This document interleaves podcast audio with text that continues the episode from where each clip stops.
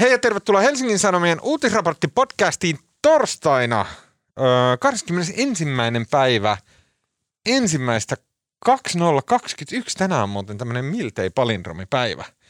Öö, mun nimi on Tuomas Peltomäki ja kanssani täällä Helsingin Sanomien Sanomatalossa öö, Euroopan Pasilassa eli Helsingissä on öö, Helsingin Sanomien politiikan toimittaja Marko Junkkari. Hei Marko. Terve. Öö, Kamala lumipyry. onko? Oh, eikö sä ollut ulkona? En mä oo. Mä tulin a- ennen aamu yhdeksää tänne. Sanomaan. Lähes hirmumyrsky. Onko? Mitä Oh. hittoa? Mun pitää mennä lykkimään, lykkimään tota lumet pihalta välittömästi. Ää, tuolla lumikolamiehelle kur, kulmiaan nostelee ää, sunnuntailiitten toimittaja Maria Manner. Hei Maria. Hei. Ää, ja tota, kaukana Bittiviran toisella puolella maassa, joka tunnetaan lähinnä natsimenneisyydestä, mutta nykyään ää, oikein kivana paikkana on Helsingin Sanomain ää, Saksan kirjeenvaihtaja tota, ää, Hanna Malaki. Hei Hanna. No moi, moikka moi. Aika tuommoinen tota, kyseenalainen esittely oli Saksalle, mutta suotakoon se sinulle. Aina yksi natsivitsi, se on sallittu ja jopa odotettavissa, kun Saksasta puhutaan. Oli tilanne asiayhteys, mikä hyvänsä. Tota, hei, mit, miten siellä Saksanmaalla, Hanna, menee? Missä sä olet, No kiitos. missä täällä, sä niin kun täällä olet menee- tällä hetkellä? Anteeksi, mitä? Missä sä olet tällä hetkellä? Missä päin Saksaa? Mä oon Berliinissä kotona home officessa, niin kuin melkein kaikki työtä tekevät saksalaiset. Mm. Tota, täällä on kiihtynyt paine lisätä kotona työskentelyä entisestään ja mulle tämä nyt on kirjeenvaihtajana ollut arkea joka tapauksessa tämä kotona työskentely. Uh, Tota, Berliinissä on 10 astetta lämmintä ja tänään on paistanut aurinko, että Ai ei ole ai. lumipyrystä tietoakaan. Ihan mukavaa. miten Saksassa, tuota, mm, sä olit kuitenkin joululomilla piipahdit Suomessa, eikö näin? En piipahtanut Etkö kuule. piipahtanut? En. Okei, osaatko yhtään vertailla, mikä on Saksassa koronatilanne, fiilis, tunnelma, paniikin määrä, pelkotila? Joo, tota, yritän, yritän jatkuvasti kalibroida jotenkin näitä fiiliksiä siis tota, Suomen ja Saksan välillä.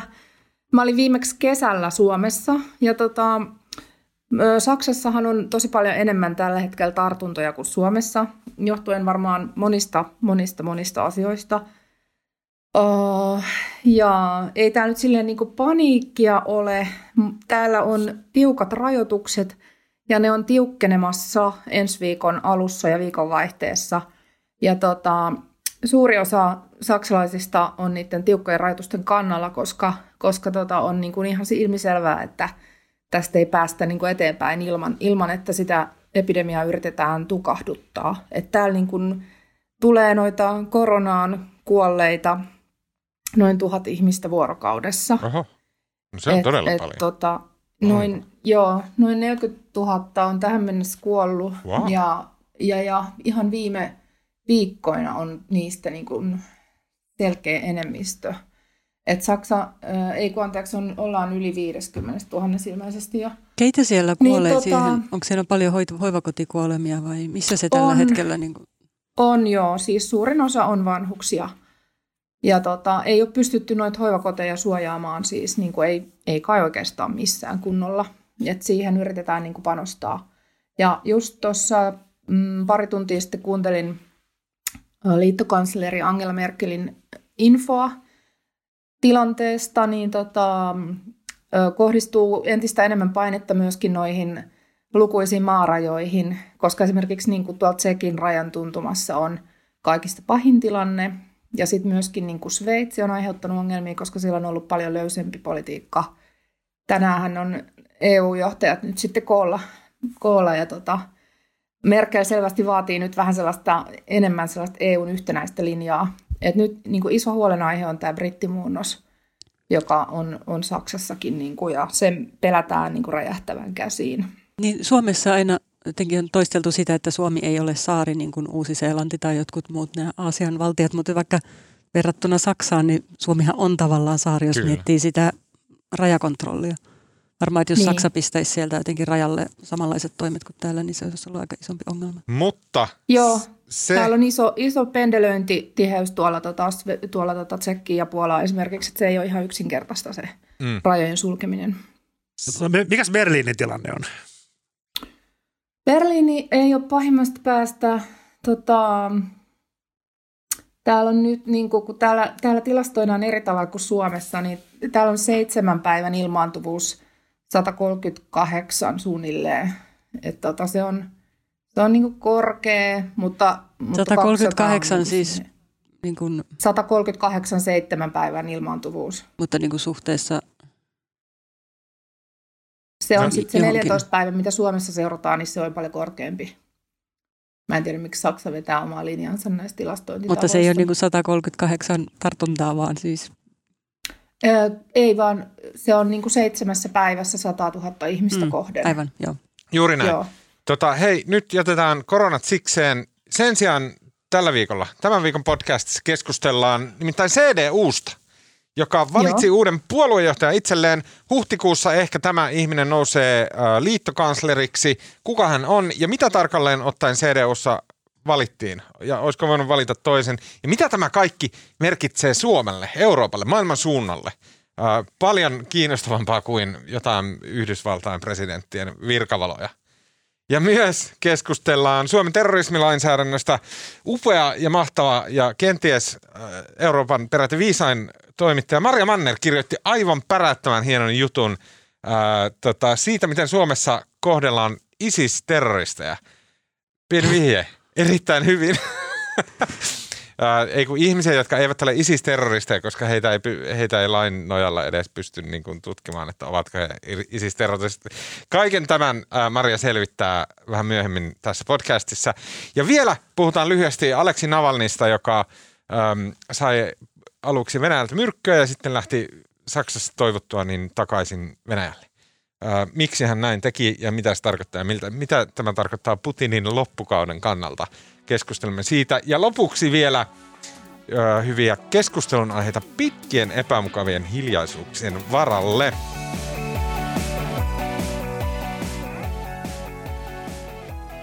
Mm. Okei, okay, mä haluan kysyä, vaikka tämä ei ollut agendalla, niin mä kysyn kaikilta teiltä kolmelta, että mitä olitte mieltä eilisestä ää, Bidenin virkaastojais tota, meiningeistä ja lähinnä siitä puheesta, joka oli noin 99,99 prosenttisesti puhui niin kuin unitin ja yhteneväisyyden puolesta. Mitä Marko, sä katsoit ainakin sen puheen, mitä sä tykkäsit?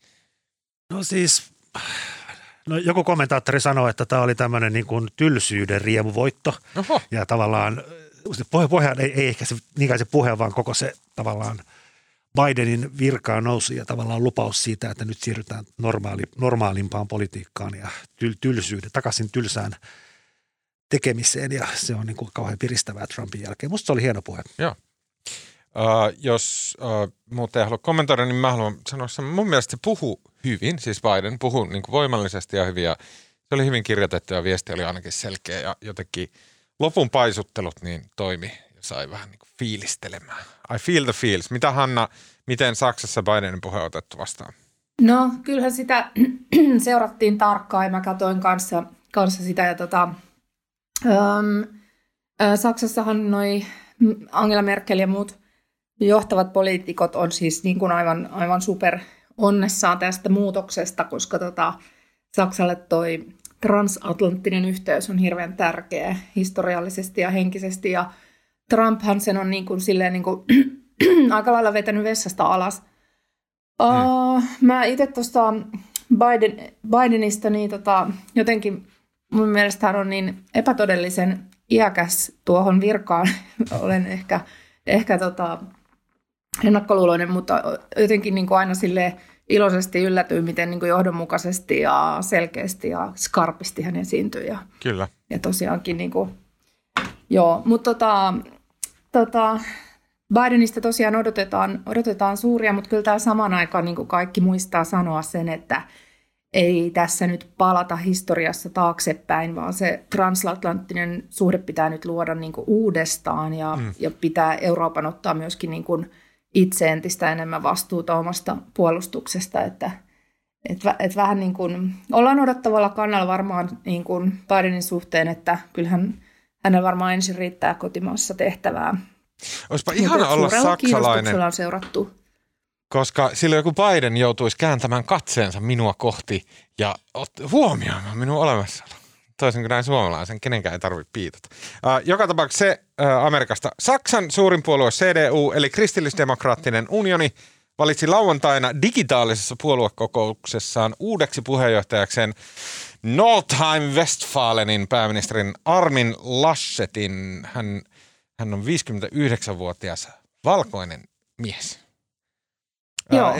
Ehdolla olivat myös Friedrich Merz ja Norbert Röttgen ja tässä valinnassa, kuten kaikki varmaan tietävät, on paljon pelissä, sillä Saksa valitsee uutta johtajaa liittokansleri Angela Merkelille, jolla tulee syksyllä 16 vuotta täyteen Saksan johdossa. Mä haluan tähän väliin sanoa, että mä pidäkkeettömästi ja rakastan Angela Merkeliä. Kaikkea, mitä hän edustaa, varsinkin hänen manereja ja habitustaan ja äänensävyä ja kaikkea hänessä. Hän, hän hyvin etäisesti, nyt jollain tavalla hän muistuttaa minun äitiä.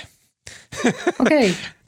Joo, okay. tosi, tosi monilla saksalaisilla on tuo sama fiilis, että monien, monien mielestä täälläkin niin on täysin epätodellista, että Angela Merkel aikoo tosiaankin jäädä pois politiikasta ensi syksynä, syksyllä pidettävien vaalien yhteydessä. Meidän täytyy aina lähteä liikkeelle siitä, että kukaan ei tiedä mitään Saksan politiikasta. Se on Joo. valitettavasti todennäköisesti pitää juuri tismalleen paikkaansa. CDU on mun ymmärtääkseni puolet tällaisesta yhteenliittymästä nimeltä Union, jonka toinen puolikas on tämmöinen kuin CSU. Ja sitten joskus välillä Ysärillä oli SPD, jonka suomalaiset ehkä muistaa siitä, että se on vähän niin kuin hassusti kirjoitettu SDP. Ja tota, mikä olisi suomalainen vastine CDUlle, jonka puheenjohtaja nyt siis valittiin? No tota, kyllä se varmaan olisi kokoomus, että ne on, ja, ja tota, e, joo, ne on kokoomuksen kanssa niin samassa ryhmässä tuolla europarlamentissa, eli EPP. Ja, ja, eli tämmöinen niin kuin maltillinen konservatiivi puolue – niin tota, varmasti löytyy paljon sävyeroja ja, ja tällä hetkellä hän tuntuu siltä, että kokoomuskin niin kuin kovasti etsii itseään Suomessa, mutta tota, semmoinen maltillinen, maltillinen tota, talousliberaali, ei, ei liikaa semmoista oikeisto populistista flirttailua, mutta ehkä jossain reunoilla joskus pikkasen. Mutta tota, joo, mm. valtionhoitajapuolue. CDU... Mutta sillä erotuksella, että CDU on tosi paljon suositumpi Saksassa kuin kokoomus Kyllä. Suomessa. Että CDU se ei ole ajautunut semmoiseen kriisiin. Ai mitä? Et se ei ole ajautunut semmoiseen kriisiin niin kuin moni tämmöinen maltillisen oikeiston puolue. Ei, ei, ei ole. Joo, että sitä, sitä on itse asiassa niin kuin, äh, povattu kauheasti, että kun täällä on tämä AFD, eli vaihtoehto Saksalle, ähm, oikeistopopulistinen puolue, niin tota, sen, se niin kuin no, nousi tuossa edellisissä liittopäivävaaleissa, mutta, mutta ei ole sille niin kuin saanut politiikan kurssia niin kuin mihinkään voittokulkuun, että AFDn kannatus on tällä hetkellä jotain 10 prosentin pintaa. Että tota heidän, heidän kaveripuolueensa Suomessa on perussuomalaiset, joka taas on Suomen suosituin puolue. Et mm. Siinä mielessä niin kuin täällä on eri, erilainen dynamiikka. Mm. CDUn johtaja on melkein aina johtanut myös Saksaa, eli ollut liittokansleri, eikö näin, suurin piirtein? On ollut myös demareita liittokanslereina, mutta siis niin kuin kyllä Angela Merkelia edelsi Gerhard Schröder ja sitten taas Helmut Kohl oli myöskin 16 vuotta niin kuin Merkelillä tulee täyteen. Ja tosiaan kyllä CDU on, on niin kuin sodan jälkeen kauan hallinnut Saksaa pitkiä pätkiä ja mm. näin on. Ja nyt siitä Armin Laschet. Okei, Sä oot muun muassa Helsingin Sanomat nimiseen äärimmäisen laadukkaaseen suomalaiseen tota, sivistyssanomalehteen kirjoittanut tämmöisen profiilin äh, Armin Lassetista. Minkälainen mies on tämä Armin Lasset? No siis tota Laschethan ei ole mitenkään itsestään selvästi nousemassa liittokansleriksi. Eli niin kuin sanoit, niin CDU ja CSU, joka on Bayerissa tämä sisarpuolue, niin tota, valitsee yhdessä liittokansleriehdokkaan. Ja sitten tietenkin kaikki riippuu syyskuun vaalituloksesta, että kyllähän se teoriassa voi tulla jostain muustakin puolueesta seuraava liittokansleri, mutta Laschet on mukana siinä pelissä. Ja millainen mies hän on? Mm. Uh, hän on pitkän linjan tämmöinen politiikan veteraani ja tosiaan tällä hetkellä Nordrhein-Westfalenin pääministeri ja sehän on noin 18 miljoonan asukkaan osavaltio, isompi kuin suurin osa EU-jäsenvaltioista, mikä usein niin kuin Suomessa ei, ei niin kuin tajuta tätä, että tota, Saksassa yksi osavaltio on, on niin kuin, mm. o, taloudeltaan ja väkiluvultaan niin kuin suurempi kuin monet EU-maat. Että se, se on niin kuin merkittävässä virassa jo nyt ja ollut pitkään politiikassa ja ollut pitkään noissa eturiveissä. Uh, mutta ei, niin kuin, ei ole mikään semmoinen niin kuin, e, kansalaisten mielestä niin kuin valmis liittokansleriksi, että nyt esimerkiksi koronavuotena niin se Laschet on jonkun verran mokaillut ja vähän päästellyt sammakoita suustaan ja tota, vaikuttanut vähän epäröivältä ja nyt hänen ulkopoliittinen linjansa on viime aikoina noussut vähän niin kuin kyse, kyseenalaiseksi. Että tämä CDUn puheenjohtajakampanja niin tota, ei ole paljastanut läheskään kaikkea, mitä niin kuin hänestä olisi nyt syytä tietää. Että täällä on niin kuin kaikki muu politiikka jäänyt tosi vahvasti tuon koronan varjoon.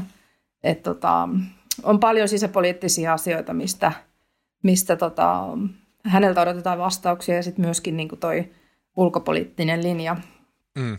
Mitä, mitä, mitä epäilyttävää hänen ulkopoliittisessa linjassaan on? No hän on ollut tota, semmoinen Venäjän ymmärtäjä. Ei ole niin kuin esimerkiksi nyt niin kuin, ilmeisesti, mikäli mä nyt on oikein seurannut, niin ei ole tuominnut, tota, tai ei ole vaatinut Navalnin vapauttamista vielä niin kuin mitenkään pontevasti. Ja on, on niin kuin osoittanut sellaista ymmärtämystä Venäjää kohtaan vuosien saatossa liittyen eri kriiseihin, joka on nyt herättänyt tässä kritiikkiä esimerkiksi vihreiden suunnasta, että vaadittaisiin vähän, vähän niin kuin päättäväisempää, päättäväisempää suhtautumista Venäjään. Ai jaa, okei. Nyt mä en enää niin pidä hänestä. Eikö, eikö hän ollut kumminkin, oikeastaan kaikki mun tiedot perustuu sun juttuihin, mutta ilmeisesti hän oli siis, hän oli kumminkin niin kuin – Merke, tai häntä pidettiin Merkelin suosikkina, vaikka Merkel ei ilmeisesti joo, kantaansa kertonut. Joo, kyllä, kyllä tota, on varmaan lähimpänä niin Merkeliä näistä ehdokkaista. Uh, mutta tota, tosiaan ehkä tässä Venäjä-suhteessa on jonkunlainen ero.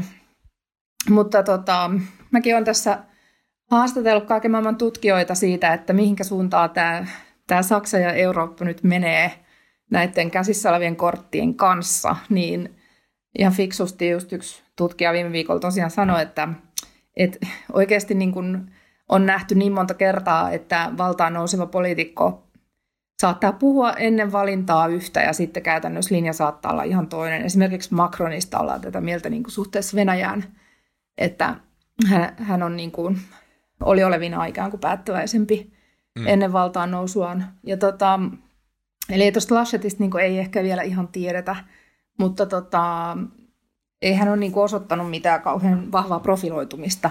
Tämä on ehkä se ero Merkeliin, koska Merkelistä kuitenkin tiedetään, että hän vetää tosi päättäväisesti linjan niin kuin siihen, mikä ei käy. Ja mis, mi, niin kuin Navalnin tapaus on osoittanut, että Merkel on käyttänyt poikkeuksellisen kovaa kieltä Venäjää kohtaan. Vaikka on niin kuin Nord Stream kaasuputken tavallaan niin kuin tukijana, ei ole vetänyt tukea pois siltä – Eli siinä mielessä niin kuin Venäjän kanssa valmis tekemään niin kuin yhteistyötä ja tukemaan, tukemaan Venäjää, niin tota, sitten kuitenkin Navalnin keississä on ollut erittäin tiukkasanainen. Mm. Vielä yksi kysymys. Tiedätkö tai muistatko Hanna Lonkalta, että milloin se, valitseeko puolueet siis oman liittokansleri ehdokkaansa ennen vaaleja, eli äänestäjät tietää, ketä liittokansleria he äänestävät? Joo, kyllä. Tätä valintaa odotetaan nyt tässä maalis-huhtikuussa. Et maaliskuun puolivälissä on täällä kahdet merkittävät osavaltiovaalit. Ja sitten niin kuin mikäli CDU ottaa siellä jonkunlaisia vaalivoittoja, niin se varmaan vahvistaa sen Laschetin asemaa. Mutta sitten taas, jos ö, menee huonosti, niin voi olla, että keskustellaan sitten enemmän niin kuin muistakin liittokansleriehdokasvaihtoehdoista. Mutta kyllä se liittokansleri-ehdokas on siis ihan vaalikampanjassa sitten jo tiedossa, että se ei tule vaalien jälkeen missään nimessä. Uh, Okei, okay. nyt jos siellä oli, mm, siellä oli Mertz ja siellä oli Rötgen ja kaikkia muita ihmisiä, joista niin kuin normisuomalainen on ikinä kuullutkaan, mutta että äh, kun minkä valinnan CDUn jäsenet valitessaan äh, Mertsin ja Rötgenin sijaan tämän äh, Armin turkkilaisen, niin tota, joka on siis hänen hakkua nimensä Saksassa, niin, niin, tota, äh, niin minkä valinnan nämä CDUn jäsenet siis teki? Mitä tavalla niin kuin valittiin ja mitä jä- jätettiin valitsematta? Joo. No mun mielestä valittiin niin kuin semmoinen turvallinen vaihtoehto, joka edustaa mahdollisimman suurta jatkuvuutta, mutta siis niin kuin oikeastihan on ihan turha uneksi mistään niin kuin saumattomasta jatkuvuudesta Merkelin jälkeen, koska se muutos on niin suuri sekä henkisesti että varmaan niin kuin monilla muillakin tavoilla kuin Merkeliä pois, että tota, ei, se, ei se nyt ole mitään saumatonta jatkuvuutta. Mutta ehkä valittiin niin kuin semmoinen maltillinen keskitien kulkija, koska tarjolla oli myös tämä Friedrich Merz, joka on, on, on esimerkiksi niiden AFDn, eli oikeistopopulistien lempihenkilö CDUssa. Et Mm. Merz on profiloitunut tosi suorasukaisilla kommenteilla liittyen niin kuin islamiin ja tota, tällaisiin, tällaisiin ma- maahanmuuttokysymyksiin, jotka on niin kuin täällä, täällä niin kuin Su- Suomessakin niin tota, tosi kuumia perunoita. Ja Mm. mm. Mertsillä on kova retoriikka ja tota, hän aiheuttaa usein pahennustakin.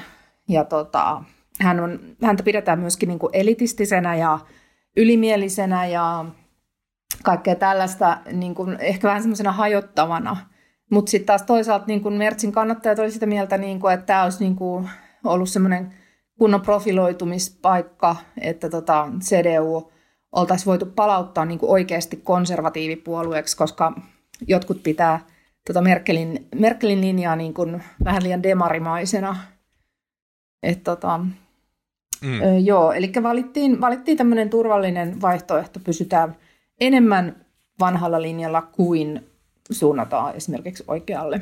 Mutta saanko Et- kertoa mun mielestä mielenkiintoisimman detaljin?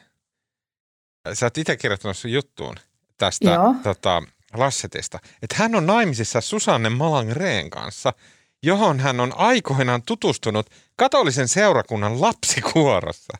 Joo, Toinen tarkoittaa Armin Laschet- väistämättä, Niin. että hän myös omistaa jonkunnäköisen kellarin, jossa on niinku semmoinen ristipuu, johon hän tykkää sitoa itsensä ja sitten häntä hakataan kepeillä jalkapohjiin.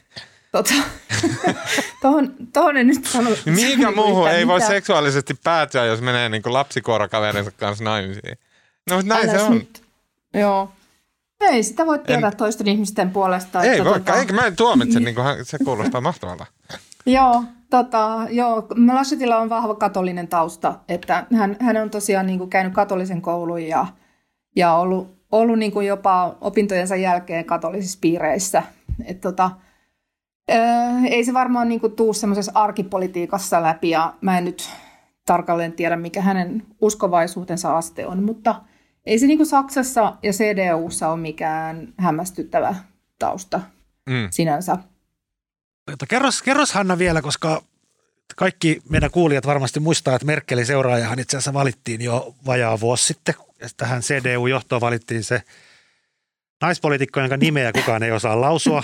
Ja tota, oliko se syynä se, että hän, hän on nyt joutunut luopumaan, ku- ku- kukaan ei osaa lausua hänen nimeään vai mitä sille tapahtui?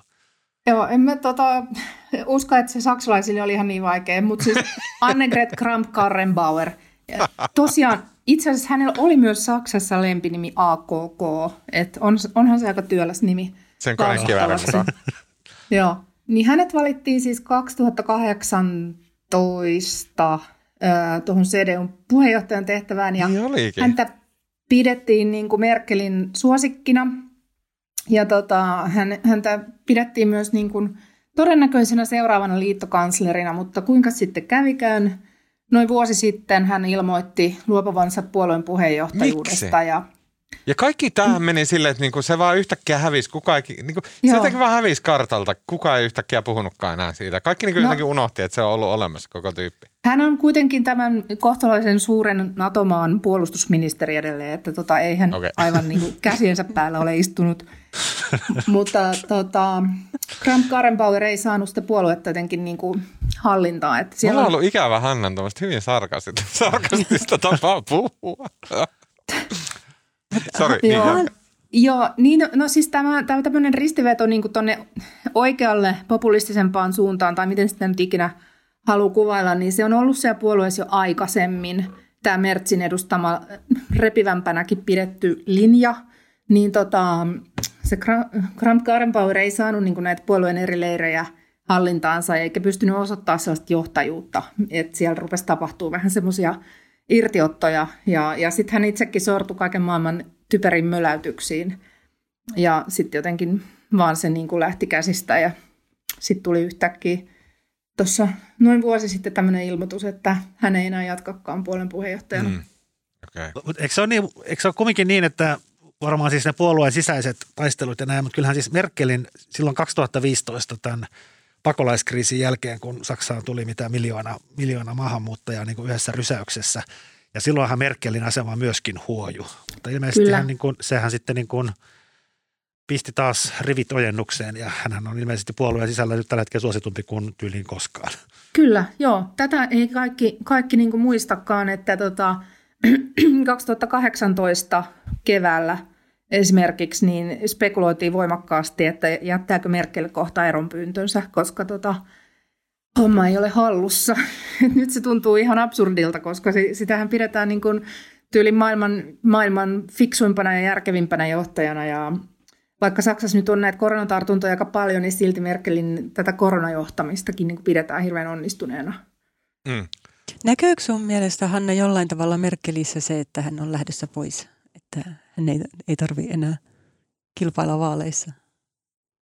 No tota, se on oikeastaan hyvä kysymys. Että tota, ei ainakaan mitään sellaista otteen lipsumista tai semmoista, niin kuin, että nyt otan löysäst, löysemmin, niin ei näy.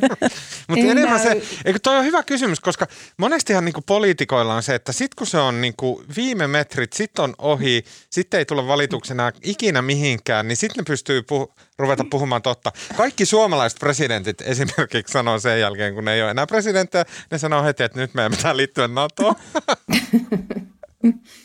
Joo, no, tota, mä just mietin sitä, että onko Merkelin esimerkiksi tiukka linja tuossa Navalny-keississä ikään kuin helpompi ottaa niin. nyt, mutta en mä... Ja se oli itse asiassa, mikä mulle tuli mieleen siitä siihen. vähän.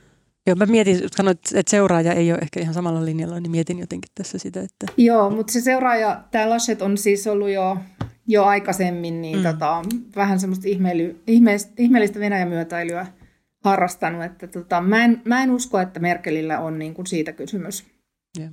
nykyisessä uh, mä... linjassa. Viimeinen kysymys Hanna sulle äh, tästä on se, että kun mun mielestä suomalaiset on täällä voinut Saksan suhteen ignoroida Saksan olemassaolon juur, just sen takia, että siellä on Merkel. Silleen, että on täysin voitu luottaa siitä, että no eiköhän, siellä, eiköhän ne tee nyt jotain fiksua. Ja sille myöskin tunnustaen, että Merkel on käytännössä ollut niin kuin yli 50 prosenttia EUn johtajuudesta. Että hän on myös niin kuin päättänyt tai niin kuin vienyt EUta ja siis määrännyt sitä, että mitä EU tekee. Onko tavallaan, pystyykö Lassetin aikana, jos hänestä tulee liittokansleri, niin pysty, pysty, pystyykö suomalaiset tavallaan niin kuin jättäytymään semmoisen huolettomuuteen Saksan suhteen? Vai pitääkö meidän nyt täällä ruveta seuraamaan, että, että mitä kaikkea sekoilua siellä on? Ymmärrän tuon kysymyksen, mutta en kyllä niin kuin neuvo ketään heittäytymään minkään toisen varaan. Ehkä, ehkä tota Suomen kannattaa olla valppaana ja kyllähän, kyllähän EU-ssa niin kuin Suomi ja Saksa on aina välillä eri linjoilla asioista. Et tota, se on vaikea sanoa, että tota, kyllä siinä Laschetissa varmasti on siis potentiaalia nousta niin kuin NS-suureksi johtajaksi. Ja, ja kyllä niin kuin ihmiset, jotka on tosi kauan seurannut näitä asioita, niin muistuttaa, että ei se Merkelkään niin kuin ollut valmis tuohon silloin, kun se aloitti että mm. eikä kukaan ole valmis Saksan liittokansleriksi etukäteen, vaan se tavallaan niin kuin se asema otetaan ja siihen kasvetaan. Että no. sinänsähän niin kuin Suomen kannattaa aina pitää Saksa mielessä ja Saksa on Suomen niin kuin tärkein vientimaa ja, ja niin kuin tosi tärkeä EUn kannanmuodostaja ja Suomi on tosi riippuvainen niin kuin EUsta ja se on, se on tärkein viiteryhmä Suomelle, joten niin kuin kannattaa olla kiinnostunut – ja seurata, mitä toi Laschet tekee, mutta tota, joo, kyllä, kyllä koko dynamiikka tulee muuttumaan, koska ei hän ole niin kuin missään piireissä yhtä vaikutusvaltainen kuin Merkel on tänä mm. päivänä. Et jonkunlainen tämmöinen taidekohta tullaan näkemään. No, musta on, mä, mä voisin, mä nyt en äh, ryhdy ihan samanlaiseen hehkutukseen kuin Tuomas äsken, mutta siis onhan Merkelissä, niin kuin, onhan tämä niin kuin todella poikkeuksellista ja tavallaan aika mykistävän hienoa, että siis eihän, eihän juuri koskaan tämmöinen suuri valtio nainen tai valtiomies niin kuin lähde omasta halustaan suosion huipulla niin kuin pois tästä tehtävästään. Että tämmöisiä vastaavia hahmoja Euroopassa on joku Margaret Thatcher, joka sitten erittäin tylysti oma puolue kampitti ja syrjäytti ja tai sitten on tullut vaalikaudet täyteen tai joku muu este, mutta siis hyvin poikkeuksellista, että tämmöinen suuri historiallinen hahmo niin kuin lähtee niin kaikissa nätisti. ruumiin ja sieluvoimissaan nätisti pois tehtävästään. Ja varmaan hänelle myös on tämä tämmöinen, niin kuin amerikkalaiset sanoo, niin kuin legacy-ajatus, että hän haluaa jättää itsestään hyvän jäljen, että ehkä hän ei sen takia nyt rupea vetämään ihan rai, rai, raita tässä loppuvaiheessa. Joo, totta. Ja sitten toisaalta niin kuin silloin, kun hän ilmoitti luopuvansa politiikasta näissä vaaleissa, niin silloin hänen asemansa ei ollut yhtä vahva kuin se on nyt. Et sikäli sikäli niin kuin se päätös on tehty jo silloin, mutta siis tosi kuvaavaa, että viimeksi tänään saksalainen toimittaja, joka seuraa työkseen niin kuin Merkeliä, kysyi häneltä lehdistötilaisuudessa, että onko nyt aivan varma, että te ette enää asetu ehdolle. sitä on niin kuin vaikea uskoa täälläkin ihmisten. Mutta kyllä se päätös on pankka selkeästi. Hän, hän vastasi kärsivällisesti, että juu, olen tämän sanonut, että en ole enää asettumassa ehdolle. Okei. Okay. Uh, äh, Hanna Mahlamäki Berliinissä, kiitos oikein paljon, että piipahdit puhelimen Kiitos, oli hauska jutella. No niin, moi moi. Moikka. Uh, näin, okei. Okay. Uh, tota, mm, hyvä. Uh, ja siellä. Uh, mennään eteenpäin seuraavaan aiheeseen.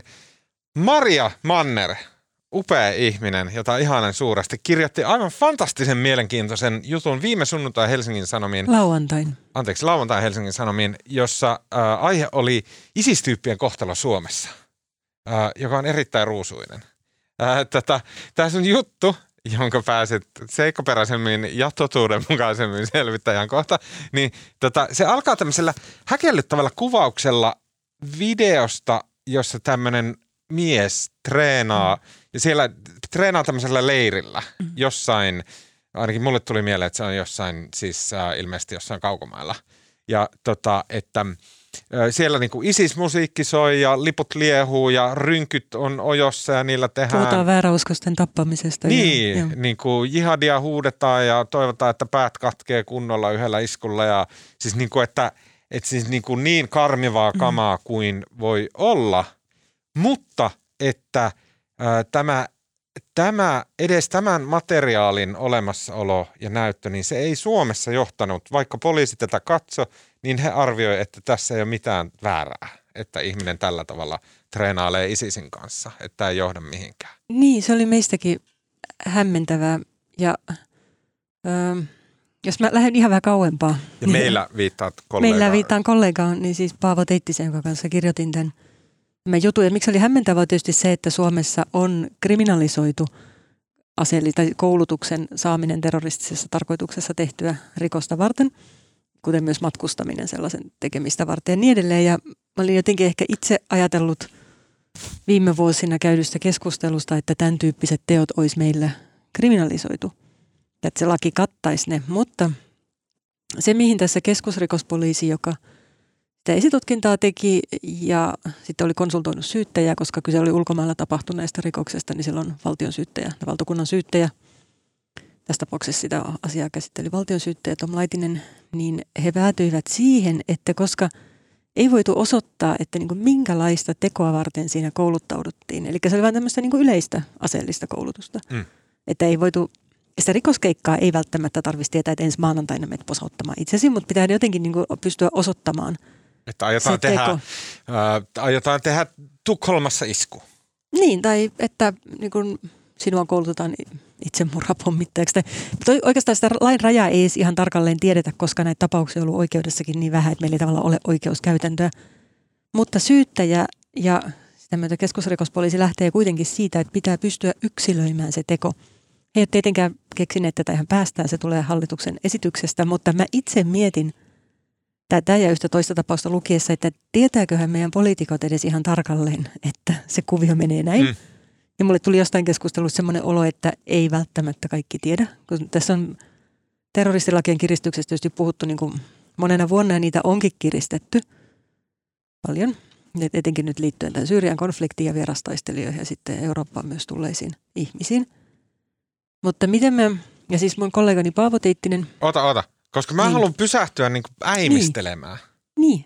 Koska toi tuntuu ihan banaalilta. Toi tuntuu ihan niin kuin, siis, siis niin, kuin, niin typerältä, että jos voidaan osoittaa, että tyyppi menee Syyriaan niin. ja siellä treenaa tappamista ja kivääriammuntaa ja, niin kuin terroristileirillä. Niin voisiko sillä olla joku muu tarkoitus kuin terroristinen niin. tarkoitus? Se, se Tätä mä kysyn. Niin, niin kuin, what? Aivan. Se, se, se siinä musta tuntuu ehkä hölmistyttävältä, että niin kuin missä muussa tarkoituksessa sitä voitaisiin semmoista koulutusta saada. Että jos ihminen nyt hankkiutuu, se, se ei ole kuitenkaan mikään sellainen ajatusrikos. Se ei ole mikään Matt Damon, joka siellä niinku treenaa näytelläkseen elokuvassa ei, eikä, eikä niillä ole mitään jumppaleirejä tavallaan tarjolla, että menin sinne vaan niinku hyppimään hiekkaesteissä treenatakseni pohjelihaksia, tai siis ihmiset tahansa. Voiko se olla, että on, onko joku sellainen, että, että, että tota, et meillä ei ole mitään keinoa osoittaa, että okei, tuossa on toi ISIS-lippu, mutta ISIS on jollain listalla, niin kuin että jos ISIS on ISIS, niin sitten se on terrorismia, mutta meillä ei ole sitä listaa, missä olisi niin vaikka tunnustetut terrorijärjestöt. Onko niin joku tällainen? Ei, se ei ollut se ongelma, vaan ongelma oli se, että miten se, miten syyttäjä, tai onko se ongelma heidän mukaansa, se menee näin. Siis syyttäjä, valtakunnan syyttäjävirasto ja keskusrikospoliisi tulkitsee nykyistä lakia tällä tavalla – ja oikeusministeriöstä sitä, niin kuin sanottiin, että tätä tulkittiin ihan samalla tavalla. Mutta sitten toisaalta taas rikosoikeuden professori Kimmo Nuoti oli sitä mieltä, että tämän nykyisenkin lain puitteissa jo kyllä tällais, että tämän lain pitäisi jo niin kuin riittää siihen. Mutta meillä, siis perinteisesti ajatus on Suomessa se, että ei ole haluttu kriminalisoida vaan sitä, että joku on jossakin paikassa, tyylin, että ihminen matkustaa niin kuin ISISin alueelle, niin sitä ei ole haluttu kriminalisoida. Mutta oota, oota, koska sekään... Vaan on haluttu niin kuin kriminalisoida se teko. No Mä ymmärrän vielä sen, että ei ole ehkä niin jossain paikassa olemista, koska sitten se voisi ensinnäkin, no se voisi johtaa aika ongelmallisiin rajavetoihin ja tilanteisiin. Ja sitten miten se mulle selitetty myös, että tavallaan pitää olla niin laillisuusperiaate, että ihmisen pitää tietää, niin mikä on laitonta. Ja kun terroristiset teot, ne rikokset on tavallaan kriminalisoitu jo kauhean laajasti, että niin monenlaista, että val, niin kuin teon valmistelu ja matkustaminen sitä varten ja koulutuksen saaminen. Ja se, eihän muissa rikollisuuksissa, paitsi henkirikoksissa – on niin paljon kaikkea valmistelua ja auttamista kriminalisoitu, niin sitten on haluttu, että se kuitenkin kohdistuu konkreettiseen tekoon. Mutta tästähän seuraa se, että koska sieltä ulkomailta tai Syyrian konfliktialueelta on niin vaikea saada tietoa, että jopa sellaisessa tapauksessa, että KRPllä oli video, josta ne kasvojen tunnistus, no se teknisen vertailun perusteella pystyi toteamaan, että tämä on mitä todennäköisemmin on tämä sama jämppä, ja jamppa siis Suomeen tullut syyrialaismies. Hmm. Että se on se ja se sai koulutusta ja siitä huolimatta, että eihän sieltä voi tavallaan niin se lisätiedon pyytäminen ei ole sellainen että isikseltä, että voisitko niin kuin toimittaa sieltä. Tai tiedustelutietoa tai rikostiedustelutietoa ei ole saatavilla niin paljon. Ei tietenkään. Niin totta kai sit se vähän, kyllä sitten kun hieman tulee sellainen olo, että se tekee tyhjäksi koko pykälän. Ja, Mutta ota, ota, miten tässä nyt kävi? Että, äh, siis äh, poliisilla Suomessa – heillä oli tieto, että okei, tämä tyyppi, joka on tullut Syyriasta, tuliko hän tänne? Hän tuli Suomeen 2016, käsittääkseni turvapaikanhakija. Eli juuri silloin, silloin kun mm, tuli paljon tota, tänne pakolaisia mm. ja, ja turvapaikanhakijoita ja näitä. Äh, niin hän tuli tänne silloin ja Suomen poliisilla on tieto, että okei, että hei, meillä on tämmöinen tyyppi ja sitten ne on jostain kuullut, että hei, tämä, niin tämä se, jätkä. Mm. Ja sitten niillä on video, missä se treenailee ISISin leirillä mm. ja siinä näkyy sen kasvot. Se oli ihan ISISin hmm, propagandavideo. Tämä on tismalleen sama tyyppi. Joo. Ja sitten poliisi ei pysty tekemään... Koska se oli vain yleistä kouluttautumista. Ja, tämä ja kuulostaa mi- tosi hassulta. Missä tämä mies on nyt? Mä en tiedä tällä hetkellä, missä se on. Totta kai Supo varmaan voi sanoa Mutta onko se niinku tyyliin että... silleen, että jos mä menen Alepaan, niin hän on siellä? No, en mä tiedä, onko hän siellä, mutta meillähän on näitä vierastaistelijoita. Suomesta lähti noin 80 tuonne Syyrian Irakin konfliktialueille. Ja sieltä on kuitenkin palannut heitä kymmeniä, olisiko muistaakseni 30. Että, ja yhtä, Suomessa, toisin kuin monessa muussa maassa, tämä oli se, mihin, mihin suojelupoliisi on kiinnittänyt huomiota, että kuitenkin useimmissa muissa EU, Euroopan maissa, niin heitä on tuomittu. Suomessa ei ole yhtään mm. ainutta tämmöistä virastoistelijaa tuomittu mistään. Jos saan siteerata juttua, niin sä kirjoitat näin, että suojelupoliisin mukaan Suomen tilanne terrorismitilanteen osalta on verrannollinen esimerkiksi Norjaan, jossa tuomioita on annettu viimeisen viiden vuoden aikana useita. Valtaosa mm. Norjan tuomioista koskee terroristijärjestöön kuulumista. Sitten suojelupoliisin päällikkö Antti Pelttari sanoo näin – joku selä, selityshän tälle täytyy olla. Kun vierastaistelijoiden määrä ja viranomaisten tilannekuva on suurin piirtein sama, siis Norjan kanssa, jäljelle jää lainsäädäntö ja osittain sen soveltaminen. Eli täällä Peltari sanoo, että siis, viittaako hän, ja mä kysyn, ja sun ei pa, pakko niinku tietenkään sanoa asioita, mitä sä oot kuullut sun lähteeltä, mitä sä et halua sanoa, mutta kun – suojelupoliisin päällikkö puhuu tällä tavalla, että hän viittaa, että nyt on niin kuin, tavallaan eduskunnassa on vika.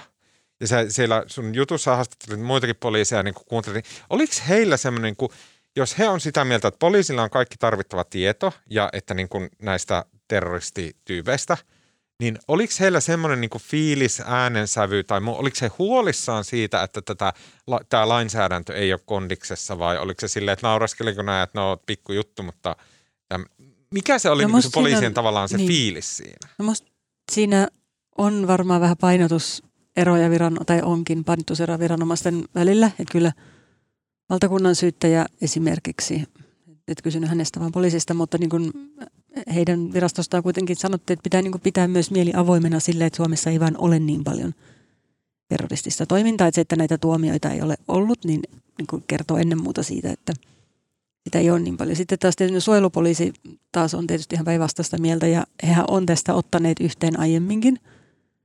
Tai olleet niin suojelupoliisin mielestä on useita sellaisia tapauksia, mistä olisi pitänyt vähintään käynnistää esitutkinta ja sitten valtakunnan syyttäjä ei ole sitä määrännyt. On katsonut, että tieto ei ollut tarpeeksi. Sitten KRPn suhteen, mm, KRPn kenttään tietysti kuuluu paljon muutakin kaikkea vakavaa rikollisuutta. Supolle terrorismi on yksi keskeinen, joten ymmärrettävä, että ne niin kuin puhun nimenomaan siitä, näistä KRP, sieltä niin kuin se jutunkin perusteella ehkä siinä oli haasteltu rikosylikomissaario Tero Haapala, niin hän sitten oli vähän sellainen, että no meillä on täällä aika paljon muitakin murhamiehiä, jotka aiheuttaa niin vielä enemmän murhetta kuin nämä terroristit, että, ei se, on, niin kuin, että se on vain yksi osa tätä. Mutta kyllä sitten jostain KRP-lausunnoistakin voi päätellä, että he kokee ehkä, että jos, kun se esitutkintojen aloittaminenkin on valtakunnan syyttäjän takana, niin se tutkintakynnys on aika korkealla. Että jos se ei olisi siellä, niin voi olla, että jotain tapauksia olisi ehkä päästy tutkimaan. Ja kyllä mä sitten on siis saanut viestejä palautetta niin kuin viranomaistaholta eri puolilta, jotka on kummastelleet tätä nykyistä linjaa. Se on ehkä siis kummallinen tietysti siihenkin nähdä, että meillä on viime vuosina kiristetty lainsäädäntö ja me tiedetään, että ne on palannut näitä vierastaistelijoita. Suojelupoliisi on saanut lisää resursseja ja valtuuksia ja uhka-arvioita on nostettu ja niin edelleen siltikään – se ei johda Tavallaan se ei johda edes, että meillä ei ole kahteen vuoteen avattu edes yhtään rikostutkintaa niistä asioista. Ja, ja se ei tavallaan ole sitten suposta kiinni, vaan se on nimenomaan tästä valtakunnan syyttäjästä, onko näin? Tästä no, rajatoiviasesta. No ei ehkä ihan, pel- tietysti siis faktahan on se, että usein kun nämä on ulkomailla epäselvissä konfliktiolosuhteissa tapahtuneita asioita, niin niistä ei ole, se niin kuin tiedustelutieto on aika niukkaa. Että se ei välttämättä oikeastikaan riitä esitutkintojen aloittamiseen ja tästä niin kuin Mutta, se, niin kuin ma- Mutta siis niin, niin no, suojelupoliisin näkökulmasta se on se, että, että nykyinen näyttökynnys, että joko lainsäädäntö tai sitten sen soveltaminen. Eli joko niin kuin, eduskunta tai toimijainen.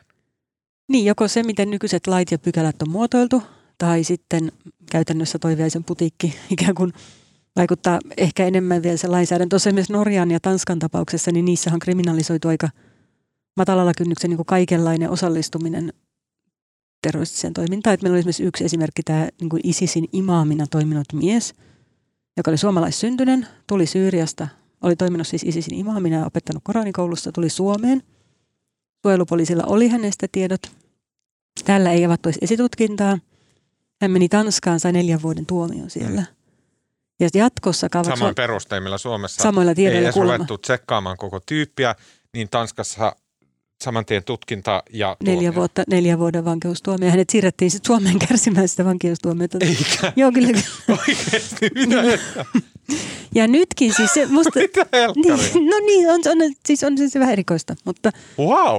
Tota, ja sitten tässä ehkä se, että kun oikeusministeri on semmoisessa teettämässä raportissa tältä viime vuodelta he toteavat, että Suomen lainsäädäntö on aika lailla kattavaa tai verrannollista muiden EU-maiden tilanteeseen.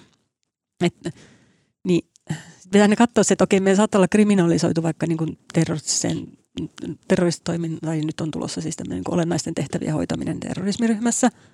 Mutta sitten se, että mitä käytännössä tulkitaan sellaiseksi, voi, voi poiketa aika paljonkin. Että oikeusministeriöstä ja valtakunnan syyttäjävirastosta sanottiin meille nyt, että jatkossakaan esimerkiksi pelkästään ISISin imaamina toimiminen sinällään ei riittäisi Suomessa rangaistukseksi. Mä en tajun näin. Eikö tämä nyt siis, tähän on, mä yritän nyt jotenkin mielessäni tätä ymmärtää, mutta siis äh, esimerkiksi presidentti Niinistö ja mm. etenkin kokoomus on halunnut, niin. että kriminalisoitaisiin terroristijärjestöön kuuluminen. Kat, kat, kategorisesti kaikki, eli myös se imaami mm. olisi, syyllistyisi rikokseen mm. kuulumalla ISISiin. Ja tämä, mitä nyt ollaan keväällä, tota, mitä nyt ollaan terrorismilakia muuttamassa, ymmärtääkseni nyt kriminalisoidaan jotenkin entistä enemmän terroristiseen toimintaan osallistumista. osallistumista. Joo. Ja siitä syntyy sitten se niin kuin keskustelu siitä, että onko, onko se imaami tai onko ISISin lääkäri, mm. onko hän, niin kuin, osallistuuko hän terroristiseen toimintaan, jos hän yrittää pelastaa haavoittuneita isistaistelijoita. Niin. Ja onko, onko se jonkun terroristin äiti, joka keittää mm. sille niin kuin, tekee sille mm. ruokaa, niin syyllistyykö se äitirikokseen. Niin. Mutta selkeintähän, mä en sano, onko se oikein tai väärin, mutta selkeintähän olisi, olisi tulisi niin kuin – kattokäsite, että terroristijärjestön kuuluminen on rikos, mutta se taas sitä aiheuttaisi muita ongelmia. Niin. Mitä ongelmia? No just se, että mitä se, vaikka se terroristin äiti. Niin, mutta se on, se on tosi ja mielenkiintoinen. Myös, ja myös se, että eihän terroristijärjestössä, niin, niin miten se kuuluminen sitten määritellään, koska niille ei ole niille ei vissiin ole niin journalisteilla pressikortit. Ei, ei mutta kun, mutta eikö, eikö, eikö, toi, on muuten, toi, toi, toi, toi, oli mua, mua häiritsi oikeusministerin argumenteissa, kun on monesti toistellut sitä oikeusministerikin, että terroristijärjestöillä ei ole jäsenkortteja tai niin kuin ei ole jäsenrekisterejä. Ja se on itse asiassa, se ei pidä paikkaansa. Tutkijat on niin monesti huomauttanut mutta Twitterissä viime aikoina, että kun esimerkiksi ISISillä on ollut jäsenrekisterit, jäsenrekisterit ihan niin kuin hyvät ja kattavat jäsenrekisterit, tai no ehkä kattavat, mutta siis kuitenkin tarkat. Kyllä. Eri juttu on tietysti se, että onko ne saatavissa ja sit, onko ne luotettavia tai niin edelleen. Mutta, Mutta se, eikö se ole just oikeuden tehtävä arvioida, että täyttyykö ne Eikö se niin, niin kuin, täytyykö se terroristinen tarkoitus Mä en ymmärrä sinne, tätä, niin. että siis musta ihan maalaisjärjellä tuntuisi siltä, että, että okei, että jos tyypin epäillä, että se on jotenkin ehkä sotkeutunut isikseen, niin – miksei sitä vaan sitten esitutkita ja oikeus päättää, että oliko näin. Että eihän se, niin kuin ole, Mikä se on väärin ta- sitä ihmistä kohtaa, jos se tutkitaan ja selvitetään ja sitten oikeus päättää, että miten siinä on. Miksi meillä on se esitutkinta, että se niin kuin, sitä asiaa ei edes lähdetä selvittämään, edes oikeuden ei anneta päättää, että oliko se isislääkäri terroristi tai oliko ennen se isis äiti terroristi? Niin ennen kuin on näyttöä tavallaan siitä, että niin. hän on tehnyt jonkun rikoksen. Se tuntuu jotenkin niin, tosi, niin, tosi niin, näyttöä siitä rikoksesta. Ehkä Marko tuohon ajatukseen siis siitä, että, että jos kriminalisoitaisiin tavallaan niin kuin jäsenyys tai johonkin järjestöön kuuluminen, se sama keskustelu ymmärtääkseni on käyty järjestäytyneen rikollisuuden Kyllä. kanssa ja mm. siinäkin on päädytty Suomessa siihen, että... käytännössä moottoripyöräjengeistä puhutaan. Niin, niin, eli se käytännössä ei niin kuin haluttu kriminalisoida tai tehdä rangaistavaksi siihen jäsen, niin kuin järjestön kuulumista sinänsä vaan ne rikolliset teot ja tavallaan sama periaate Kyllä. on tässä. Mutta sitten tietysti kysymys, että voisiko olla – mutta jos meillä on, ollaan nyt kriminalisoimassa tätä niin terroristiseen toimintaan osallistumista, ja tämä on ilmeisesti se rikosnimi, mikä ymmärtääkseni monessa muussakin maassa.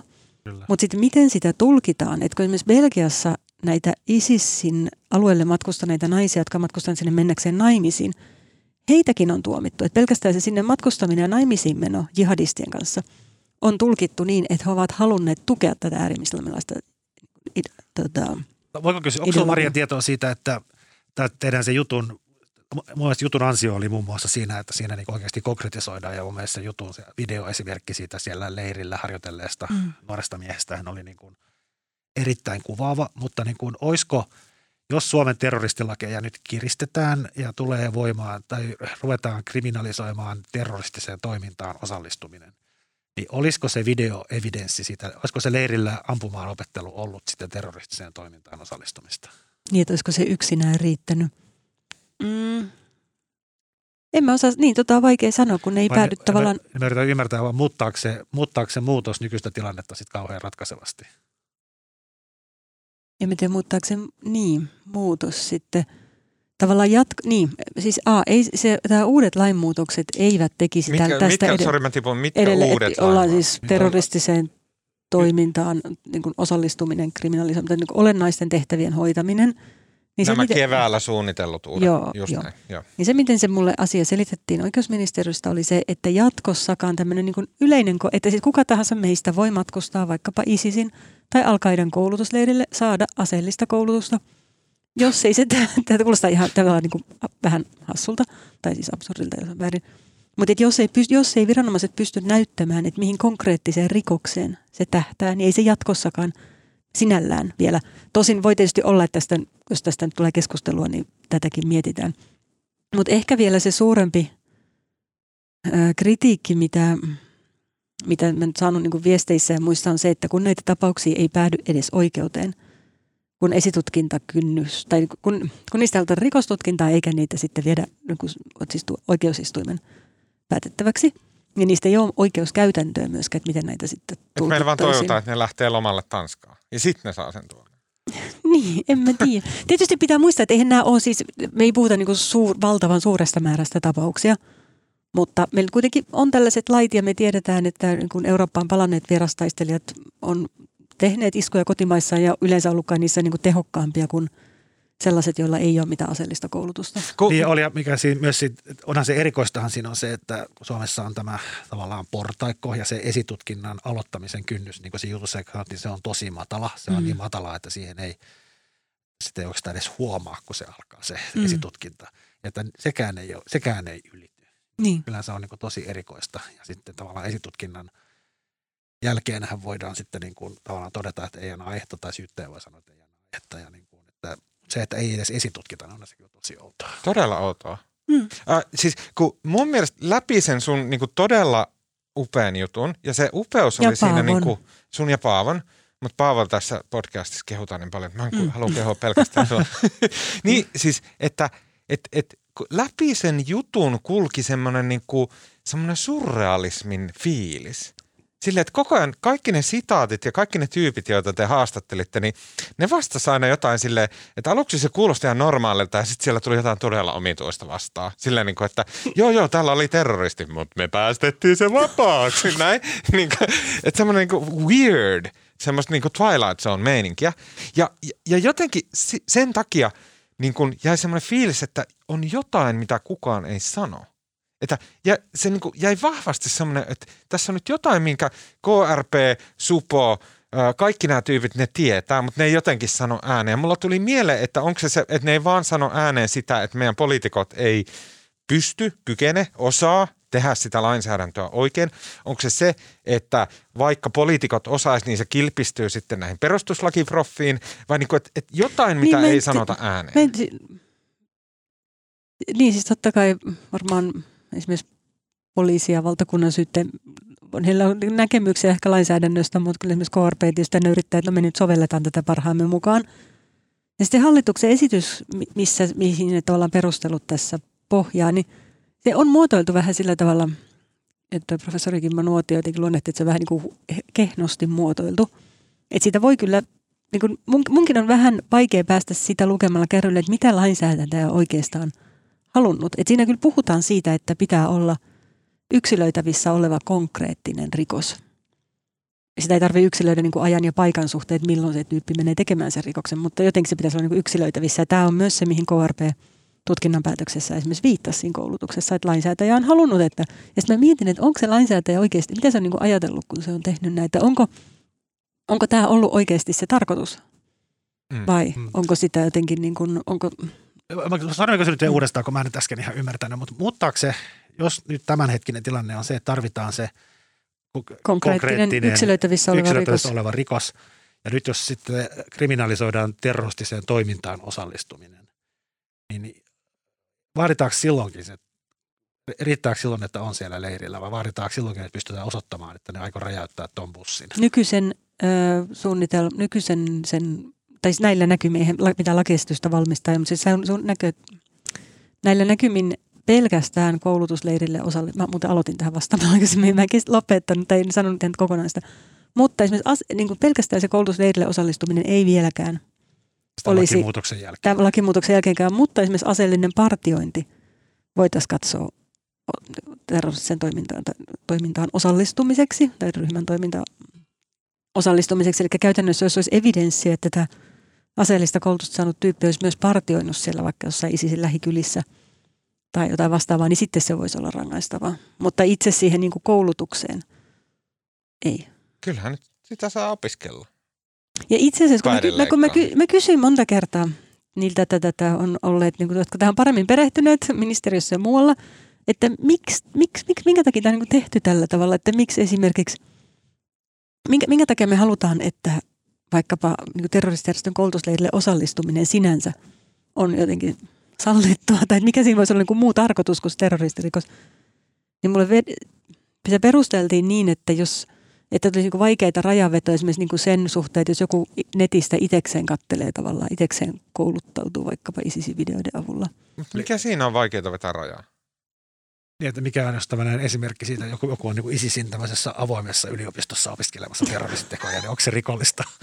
Vai pitääkö mennä sinne fyysisesti paikalle? Ni, niin, tai et sit, niin, että, niin kuin, että jos joku jossain nettikahvilassa tai kotonaan niin kuin surffailee ISISin sivuilla ja katselee jotain asekoulutusvideoita, Mutta ainakin netti, niin olisiko se netin- niin kuin heti sitten Netin lore on kriminalisoitavaa? täynnä sitä, että jos sä käyt katsoo jotain videota, niin sit sä oot siellä mustalla listalla. Kaikkihan sen tietää.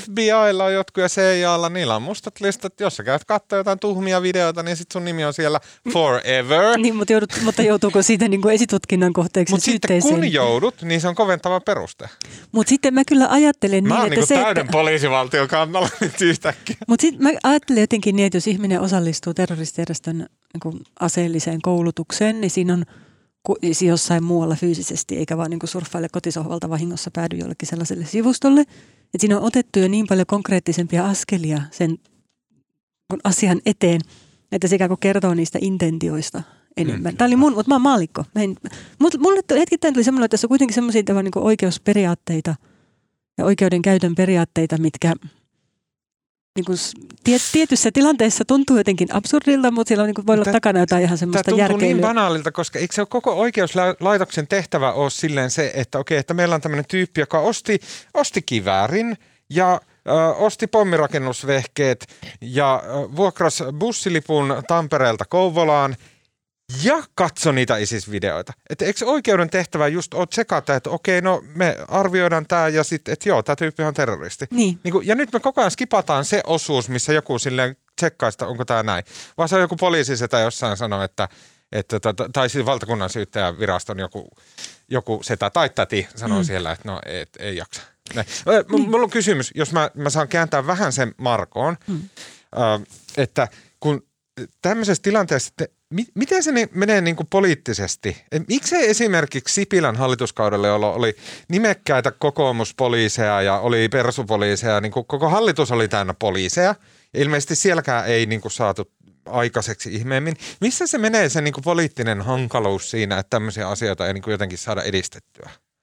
Itse asiassa Sipilän hallituksen aikana Mm. terroristilakeja kiristettiin. Ja tämä on myöskin, niin kuin, mitä mä sanoisin, tämähän on uusi asia Suomessa. Ja tämä on niin kuin, yleensä lainsäädäntöhän etenee vaihe vaiheelta. Sitä on kiristetty. Et en mä usko, että tätä Mutta sen, sen peilikuva kysymyksenä sitten, mikä sitten vaikka niin kuin, mikä Marinin hallituksessa tai sanotaan mikä niin kuin punavihreä hallitus tyypeissä olisi semmoista, että, että no hei, että, että, että, niin kuin, että me ei missään nimessä tartuta tähän.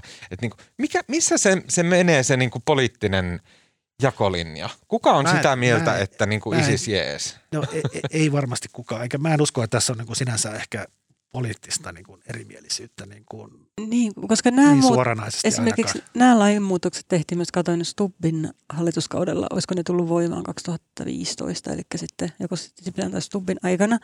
Ja sitä myös itse tavallaan mietin, että onko tämä oikeasti ollut lainsäätäjän tahto vai onko ne lait niin kun osittain niiden perustelut ja esityöt muotoiltu sillä tavalla, että se on johtanut johonkin tulkintaan, joka ei välttämättä vastaa ihan sitä, mitä on kuviteltu, että ollaan tekemässä. Mutta taas tämmöinen niin absurdi leveli, että meillä on joku terrorismilainsäädäntö, joka, sit, joka muotoutuu jotenkin erilaiseksi kuin ihminen. Et sitten sit kun jossain, tiedätkö, että et, niin kuin Naantalissa räjähtää pommi ja sitten mä, ai vitsi, meillä oli tämä tyyppi, mutta sillä oli Akuankan kultakerhon jäsenyys. Ei me voitu syyttää sitä Niin. silloin aiemmin. Et, tommonen, Ei, niin kuin, ei sitä miten niin kuin, näin käy?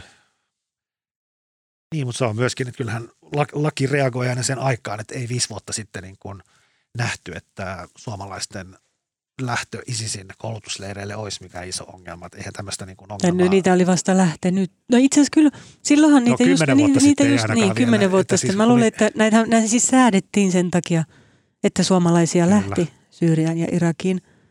Mitä tulee noihin uhkaan täällä, niin tietysti siis kaikkihan varmaan tietää tähän mennessä, että niin kuin ehkä todennäköisin kun seuraava isku, mikä Suomessa tapahtuu, niin, tai muuallakin Euroopasta, todennäköisimmät iskut nykyään on aika niin kuin vähän valmistelua vaativia, yksinkertaisilla välineillä tehtyjä, niin kuin se Turun isku.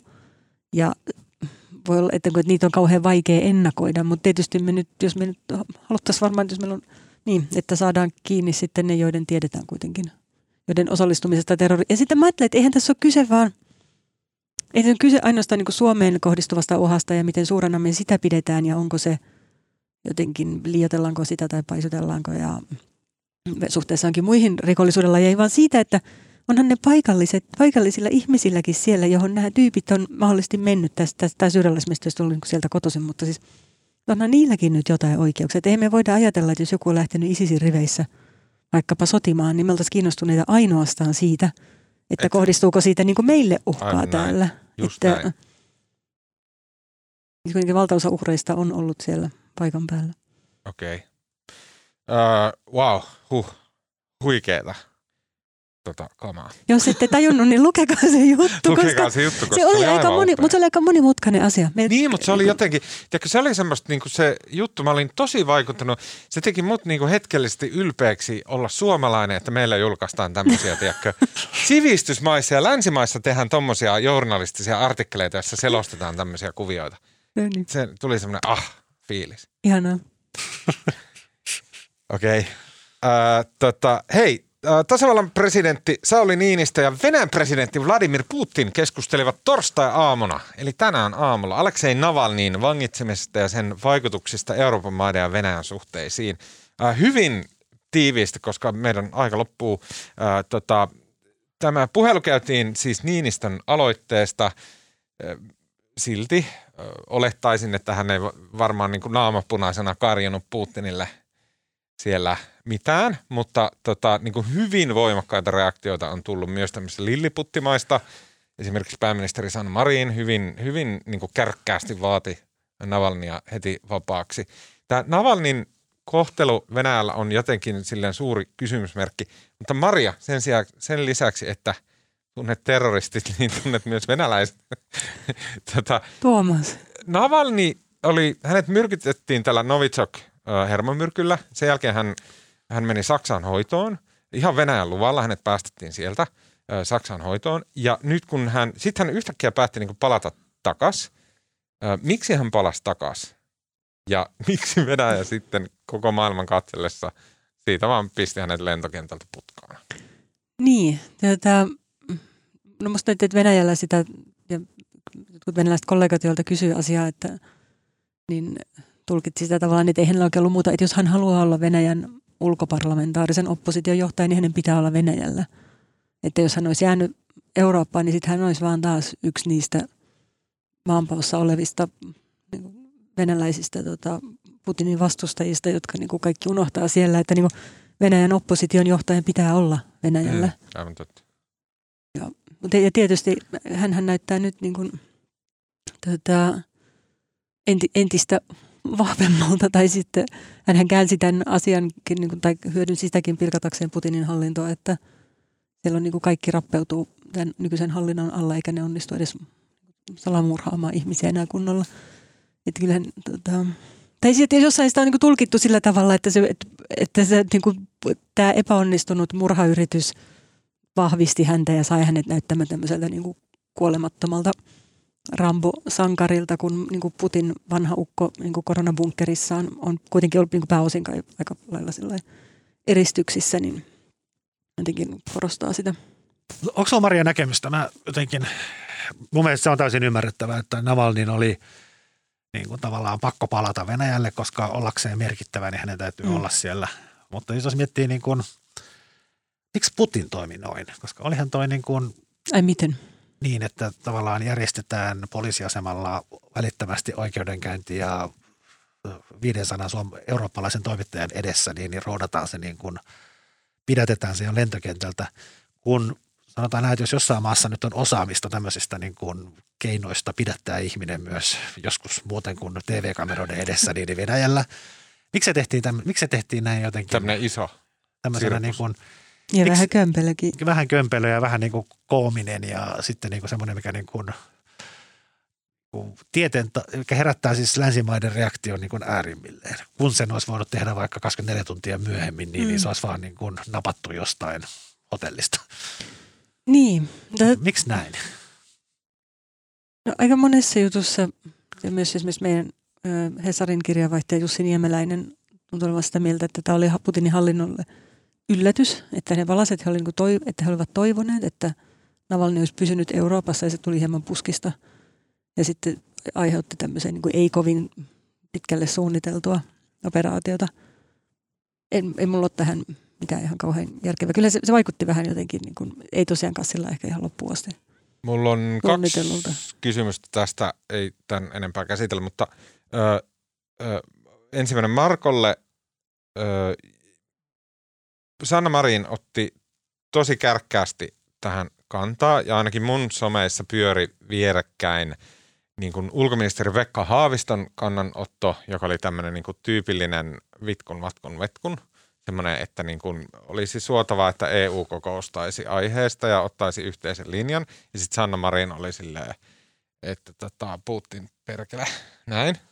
Ää, oliko se silleen niin kuin sukupolviero ja niin kuin milleniaalivoimaa ja näin, että niin kuin onks, oliko se niin, se tuntui jotakin sille hätkähdyttävältä ja sille uudelta ja freesiltä. Oliko se sellaista? No mä eilen kuuntelin radiossa jotain keskustelua, missä tämä nähtiin tämmöisenä niin kuin, että nyt suomettumisen aika on ohi ja maan johdossa uskalletaan sanoa niin kuin, puhua Venäjän kanssa asioista oikealla nimillä. Ja sitten huomasin Twitterissä, että siellä jotkut tämmöiset Kekkosen ajan vaikuttajat olivat kauhean järkyttyneitä tästä Marinin lausunnosta ja eräskin heistä sanoi, että, että, että tämä, mitä, mitä se sanoi, että tämä ei ole enää minun, ulko, minun maani tai minun ulkopolitiikkaani. Tää? Ja tota, että onhan kyllä tämä niin kuin oli tai Su- Suomen ja Venäjän Neuvostoliiton suhteisiin nähden, niin kyllähän tämä reaktio oli aika rapsakkaa. Joo. Kyllä mä olin siitä ylpeä, kun sehän oli hienoa. Joo, ja en tiedä miten tässä on sitten niin kuin, mä luulen, että tästä vielä ehkä kuullaan, mutta siis, että mikähän on ollut tässä niin kuin tasavallan presidentin ja pääministerin niin kuin keskinäinen koordinaatio ja kommunikaatio näissä viesteissä, koska kyllähän myös Niinistön tiukka viesti sinänsä, mutta sehän oli myöskin niin kuin, oli jotenkin diplomaattisempi. Mm, joo. Te- ja kumminkin ulkopolitiikkaa johtavat yhteistyössä nämä kaksi tahoa. Tiedä. Marinin tuli aika nopeasti. Se tuli aika nopeasti. Ja Mä mä aika tiedä- varma, että myös Marinin niin suoraan omasta kännykästä. Et sit- Mutta olisiko, niin, varmaan, tunteella. varmaan tässä joku sukupolviero näkyy siis suhteessa Venäjään ja siihen, mitä Mutta ei se, kyllä mä sanotaan näin, että mä, mulla on ollut semmoinen niin kuin siis mielikuva, kannalta. että Sanna Marin niin kuin joskus sunnuntai-iltapäivissä, kun avustajien silmät välttää, niin se lähettelee niitä käsittämättömiä twiittejä sieltä kesärannasta, niin pistää lapsen päiväunille ja rupeaa räyhäämään. Ja tota, nyt tulee semmoista ihan mitä sattuu ja sotku. Mutta mä en usko, että ei tämä nyt tuskin. No joo, ei. koska Marin ei ulkopolitiikkaa, ehkä se kiinnostaa häntä, mutta hän ei ole niin kuin millään tavalla niin kuin tavallaan siinä, siinä kentässä niin kuin profiloitunut, niin, niin mulla on niin kuin vaikea kuvitella, että olisi ollut ihan selkeä ydinreaktio. Mutta siitä huolimatta musta on niin kuin, olisi kiinnostava kuulla, että millainen niin kuin koordinaatio tästä on valtionjohdossa käyty. Ja ehkä muuten vielä tuohon, joo, ehdottomasti tota olisi kiva kuulla lisää. Ja mua muuten kiinnostaisi, että onko Niinistö oppinut Venäjää, koska hän joskus silloin alkuuransa, tai siis kautensa alkuvaiheella alkoi opetella Venäjää, mutta mietin, että eihän se Venäjänkään reaktio nyt varmaan sillä ihan niin kuin täysin sillä spontaanisti syntynyt, kyllä siinä Oletko, Venäjäkin sä muuten, joutui- olitko sinä silloin mukaan haastattelemassa niin? Olin, joo. Ja sitten Mut- aivan muistan, sä kysyit siitä koirasta lennusta. No me oltiin haastattelemassa Niinistöä Kahdestaan. kahdestaan. Hän eka kautensa olette ihan tehnyt alussa. huumorijuttuja. Ja sitten Marko kysyi lennusta ja ainut, mistä ihmiset puhuu sen haastattelun tai sen jutun julkaisun jälkeen oli se lennu. Ei, Mä kun muistan, siinä, en se mä sitä lennuasiaa, lennuasiaa, nyt elä nyt siihen takia Nyt aivan raiteille. häpeällisiin yksityiskohtiin, vaan etkö sä ollut siinä haastattelussa, missä me, koska se oli, Niinistö oli kertonut opiskelevansa Venäjää Mm. mm. ja Maria osaa Venäjää, niin sitten sä esitit sille yhden kysymyksen yllättäen Venäjäksi. Tani, eikö Oho. teikö me sillä tavalla? Mun mielestä me tehtiin näin, se testattiin. Ai se oli niin. joku, joku ihan yksinkertainen, se kysyi siltä Venäjäksi jotain. Ja sitten se katsoi No. meitä murhaavasti. Onneksi ei vastannut, koska en mä olisi varmaan vastausta ymmärtänyt. Mä asun Venäjällä, mutta sitten on kauan aikaa. Mä unohtanut varma, kaiken. olitko se sinä vai Olin joku sen varmaan minä, nyt mä varmaan muistan. sinä. Mä, muistin, mä itsekin muistin vaan sen lennun.